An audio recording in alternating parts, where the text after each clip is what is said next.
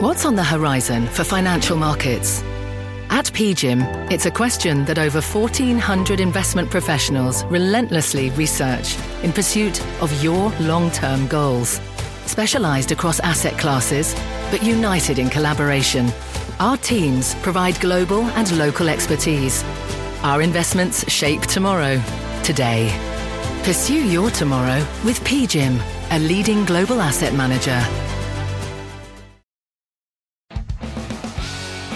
Hey, it's Cramer, and this is my morning take on the market from today's CNBC Investing Club morning meeting. This is a day which I regard as a consolidation day. Many of the tech stocks that have been completely on fire are not doing well today, but that is understandable given the fact that they've moved up. And then meanwhile, some more industrials and some companies that uh, in healthcare are doing very well. And I would say, Jeff, that I don't want to discount any particular day, but you do have a moment periodically when you have stocks that are up so much. They're going to take breathers. Absolutely. Um, you do have some strategists warning about some of the huge move in tech stocks. Um, why don't we just jump to Eli Lilly? So Sure. yesterday, ahead of earnings, it rallies five percent. You get the numbers. The numbers were great. Now up about one percent. Uh, obviously, it's up on a spike over the last uh, couple of days. But, But it cool- was, you know, you had it up 30 at one point. Yeah.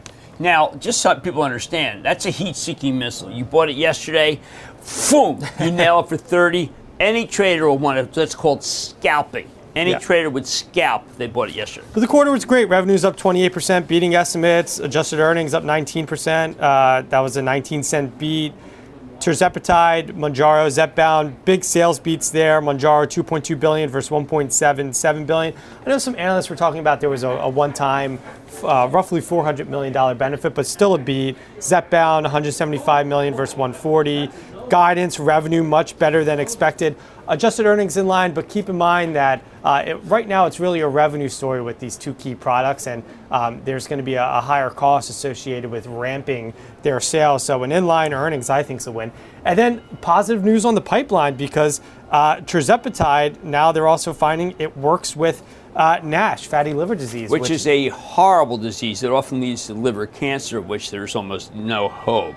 I think what people have to understand is, is that there's a couple of companies that are working on this, like Madrigal Pharma, and their stocks are being destroyed because the numbers were so good at Lilly. There's also some people who are saying, hey, they're not good enough. I think they don't understand that once you have the kind of toehold that Lilly has in it, they can tweak and make it better, maybe mix it with other things. But this is going to become the standard of care for NASH, of which there are six to 10 million people who have this, and many of them die. And remember, why it matters is that as these drugs uh, get approved, uh, have shown for more indications that they're able to work, whether it's NASH, uh, sleep apnea, um, uh, heart uh, uh, is obviously a big thing, cardiovascular Yeah. risk. That just strengthens the case for them to get approved by the health insurance companies. Broaden that approval, more people can start taking it. and it matters. Start your day with my outlook on the market every morning. Visit cnbc.com slash morning take to become a CNBC Investing Club member at a special rate today. Opinions expressed by Jim Cramer on this podcast and in connection with the CNBC Investing Club are solely Cramer's opinions and do not reflect the opinions of CNBC, NBC Universal, or their parent company or affiliates, and may have been previously disseminated by Cramer on television, radio, internet, or another medium. No specific outcome or profit is guaranteed in connection with your reliance upon or other use of the content from Cramer. The opinions offered in connection with this podcast and the CNBC Investing Club are not an attempt to induce any particular trading behavior, investment, or strategy. You should be aware of the risk of loss in following any strategy or investment discussed in the content from Cramer. To view the full CNBC Investing Club disclaimer, please visit cnbc.com forward slash investing club disclaimer. The spirit of performance defines Acura, and now it's electric. Introducing the all-electric ZDX, Acura's most powerful SUV yet. While what powers their cars may change, the energy that makes Acura never will.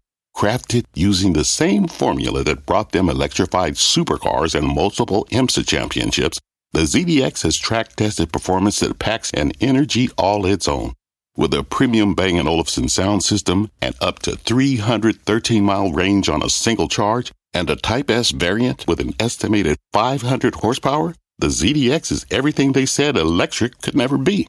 It was built with the driver in mind, just like Acura's been doing since the beginning. We could talk all day, but the only way to experience this electric performance is to drive it yourself. Unlock the energy and order yours at Acura.com.